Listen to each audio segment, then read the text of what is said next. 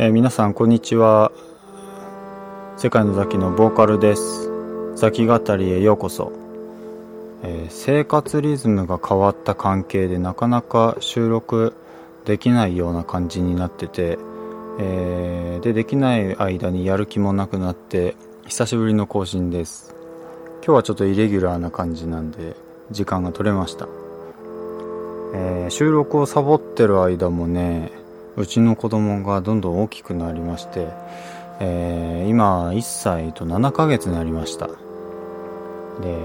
これぐらいの時期になるとね子供っていうのがあの何て言うんですかねお母さんごっこみたいなことをなんか始めるらしいんですよね。でうちの子供もね最近それが始まったと。なんかあの同級生ぐらいでいつも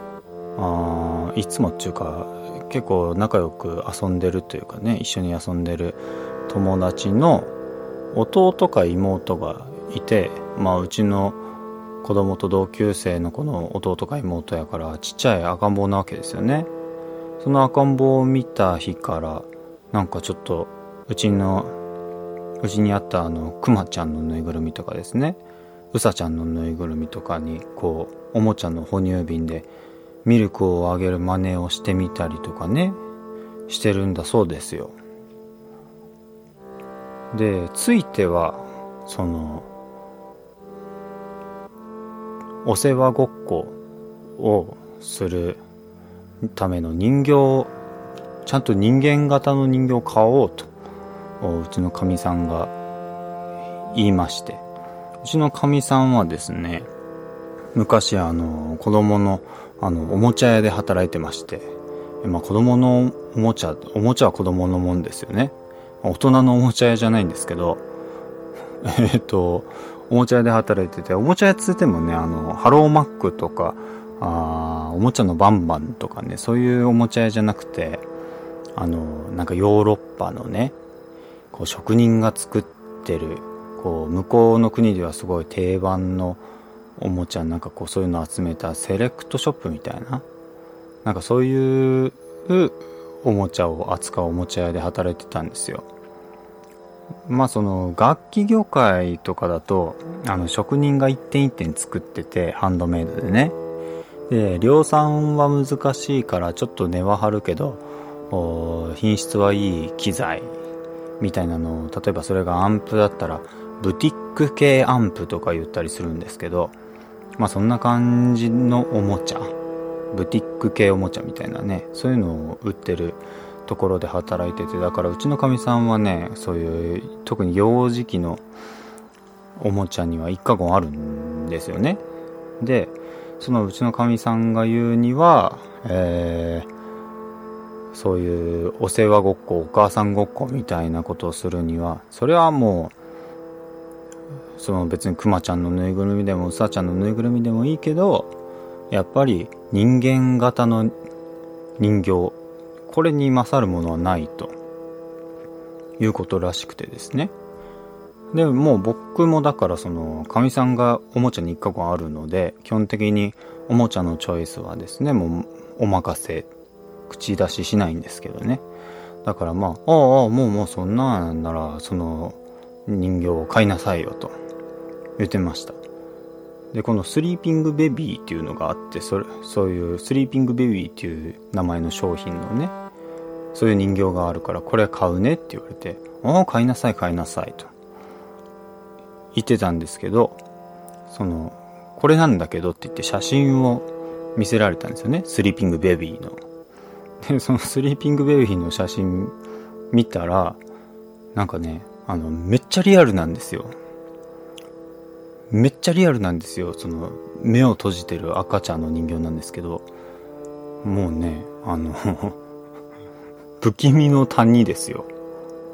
不気味の谷のナウシカですよ。怖くないよって言うてる場合じゃないんですよ。あのもうやっぱリアルな人形怖いじゃないですか。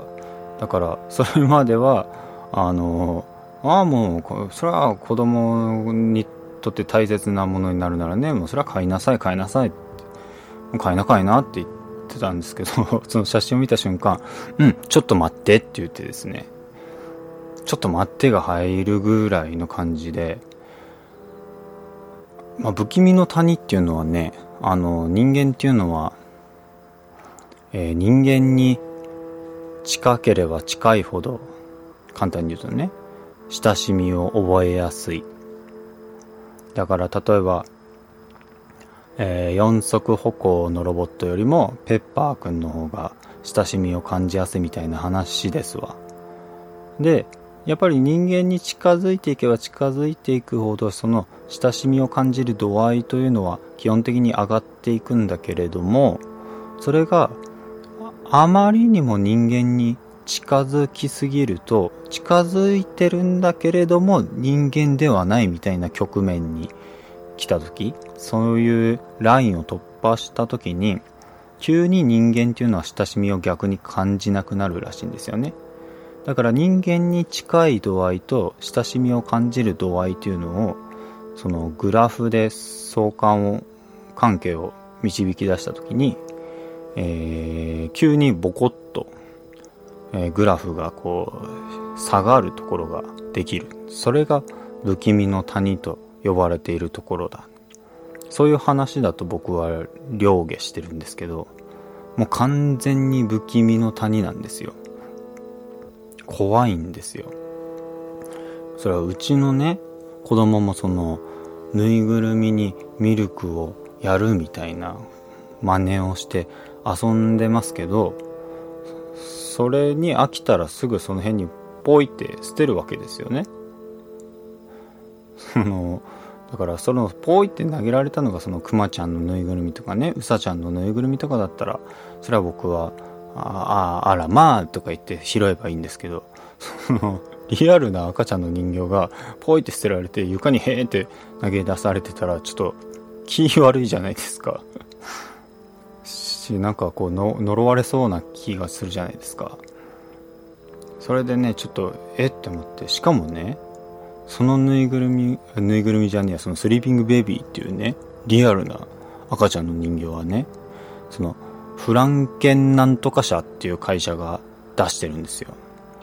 でそういうなんかブティック系おもちゃ業界って結構か、あの、会社の買収とか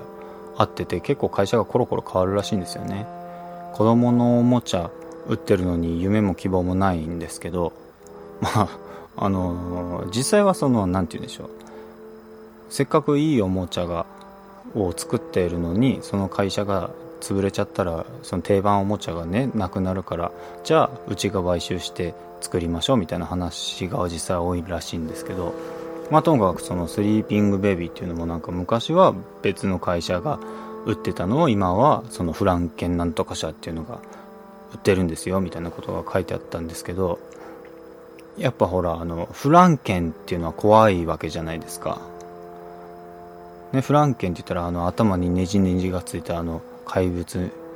ですよね。正確にはあのフランケンっていうのはそれを作ったその怪人を作った博士の名前らしいんですけどまあでもやっぱねドラクエのエビル・フランケンとかね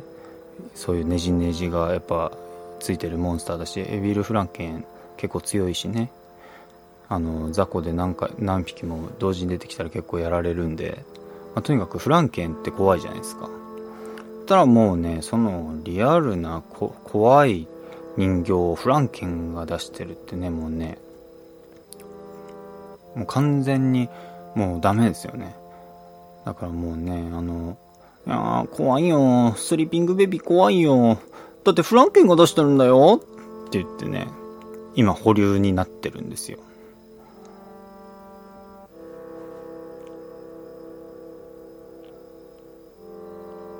やっぱそういうリアルな人形をね存在にうちの子供は多分扱うのでそれは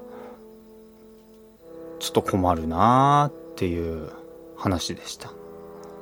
今日のまとめはスリーピングベビーは怖いということです。それではまたお会いしましょう。さよなら。